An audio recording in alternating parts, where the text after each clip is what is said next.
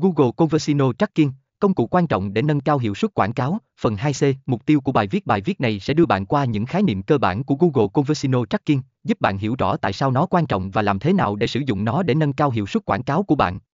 2. Google Conversino Tracking, khái niệm cơ bản A, định nghĩa Conversino và Conversino Tracking khi nói về Google Conversino Tracking, chúng ta cần hiểu đúng những khái niệm cơ bản. Conversino đề cập đến hành động mà bạn muốn người dùng thực hiện sau khi xem quảng cáo của bạn. Điều này có thể là mua sắm sản phẩm, đăng ký dịch vụ, hoặc bất kỳ hành động cụ thể nào bạn xác định. Conversino Tracking, hay theo dõi tỷ lệ chuyển đổi, là việc sử dụng công cụ của Google để ghi lại và báo cáo về những hành động này. Điều này cho phép bạn xác định được hiệu suất của quảng cáo và biết được chi tiết về cách mà người dùng tương tác với trang web của bạn sau khi họ nhìn thấy quảng cáo.